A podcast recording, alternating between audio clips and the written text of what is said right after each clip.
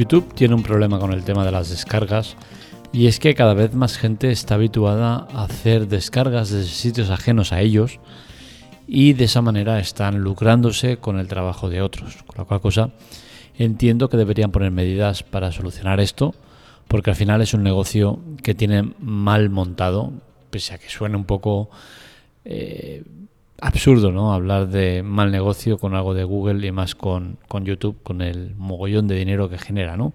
Pero bien, hoy vamos a hablar sobre este tema porque creo que es bastante interesante. Pero antes, como siempre, el usuario patrocinador solidario de la semana, Rafilla, que con sus aportes económicos, sin invertir un solo euro, nos ayuda a seguir adelante. ¿Cómo se hace esto? Pues bien, en las notas del episodio os lo cuento en lateclatec.com barra ayuda. Empezamos. Existen un montón de maneras de descargar vídeos de YouTube, desde aplicaciones de terceros, especialmente en Android, pasando por páginas web, que también funcionan en Android, y muchos otros medios que consiguen el objetivo final de bajar un vídeo o un MP3 de YouTube. ¿Qué sucede? Pues bien, que estos terceros normalmente venden publicidad en sus páginas web y consiguen enriquecerse a costa del trabajo de otros.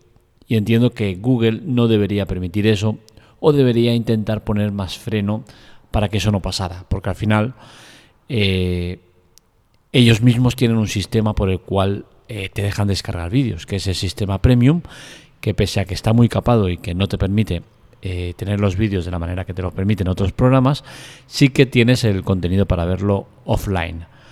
¿Qué sucede? Que esto es ilegal y esto quizás eh, mucha gente baja vídeos sin eh, tener en cuenta que está cometiendo una ilegalidad, ¿no? Porque al final es cierto que la ley no está persiguiendo al que descarga vídeos, sino que normalmente va a por el que eh, tiene la plataforma para descargar esos vídeos.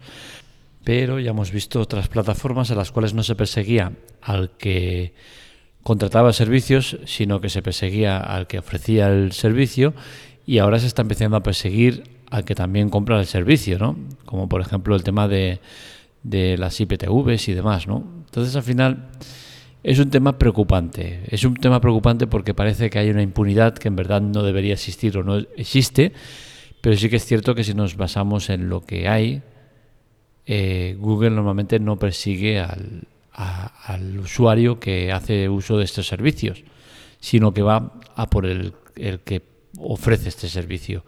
Y el que ofrece este servicio en muchas ocasiones ni siquiera va contra ellos porque el proceso es largo y el resultado es eh, no satisfactorio.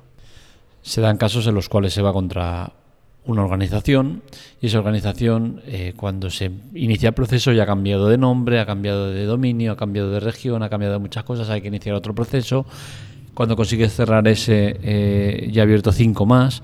Entonces al final es un tema complicado, es un tema que es difícil de gestionar y es difícil porque al final eh, Google lo que está ofreciendo es un servicio premium que vale mucho dinero, digamos por el tema de acorde a lo que ofrecen, ¿no? Eh, es un coste importante de dinero mensual para los beneficios que te, que te aporta, ¿no?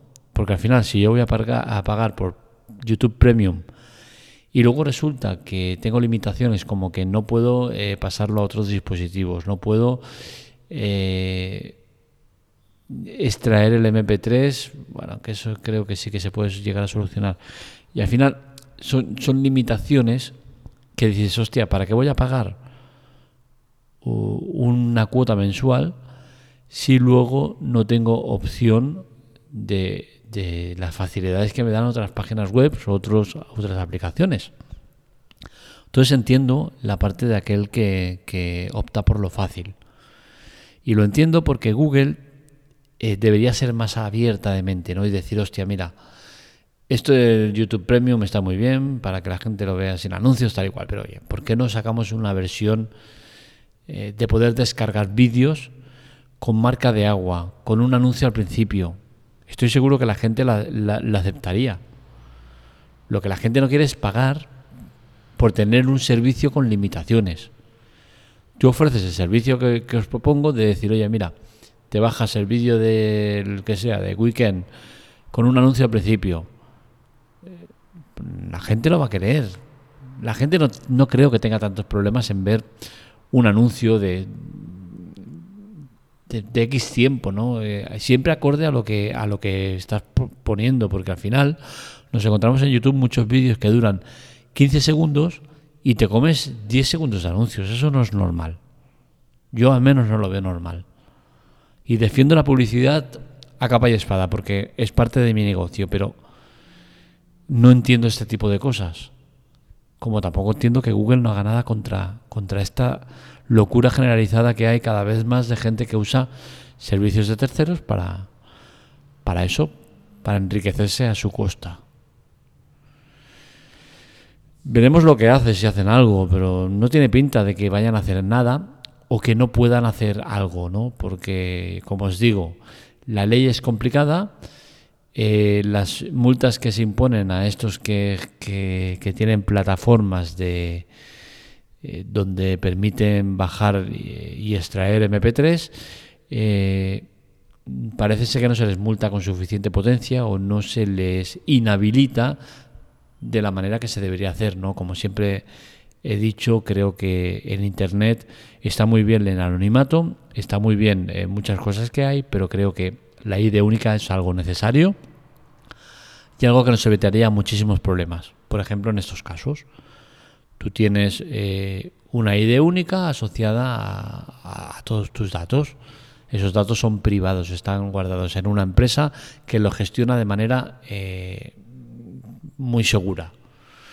Y a ti solo sales eh, el ID tal, ID 450.564 o 450.000 HB o tal, para que no se hagan muy largos los números. Perfecto.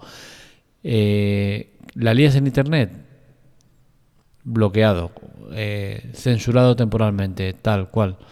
Todo por orden judicial. Perfecto. Y ya está. Fin del problema. Pero no. Tenemos el, eh, usuarios ilimitados, usuarios anónimos. Abres un perfil, la lías parda, te, te, cierra la cuenta, abres otra cuenta a los dos minutos ya estás liándola otra vez. Todo eso no es bueno para la red al final. Y creo que en el tema de YouTube y cómo se hace uso de, este servicio, se podría también gestionar de mucha mejor manera, ¿no? Eh, obligar a, a, estar mm, logueado para poder ver vídeos y en el caso de que descargues un vídeo eh, que quede reflejado, que puedan actuar contra ti, que te puedan bloquear. Como digo, de nuevo, la idea única importante para que ese bloqueo sea efectivo, eficiente creo que hay que hacer algo. Eh, lo que no puede ser es que una plataforma que aloje vídeos y que le supone un coste tan grande como lo que le supone a YouTube el tema de mantener todo el tema de, vídeos, que luego vengan terceros y que se aprovechen de tu trabajo. Y ya no es solo el hecho de que se aproveche un tercero de tu trabajo, sino que es el tema de qué eh, uso hacen de ese dinero, porque muchos son para mafias, eh, compras de, trata de blancas, eh, compra de armamento.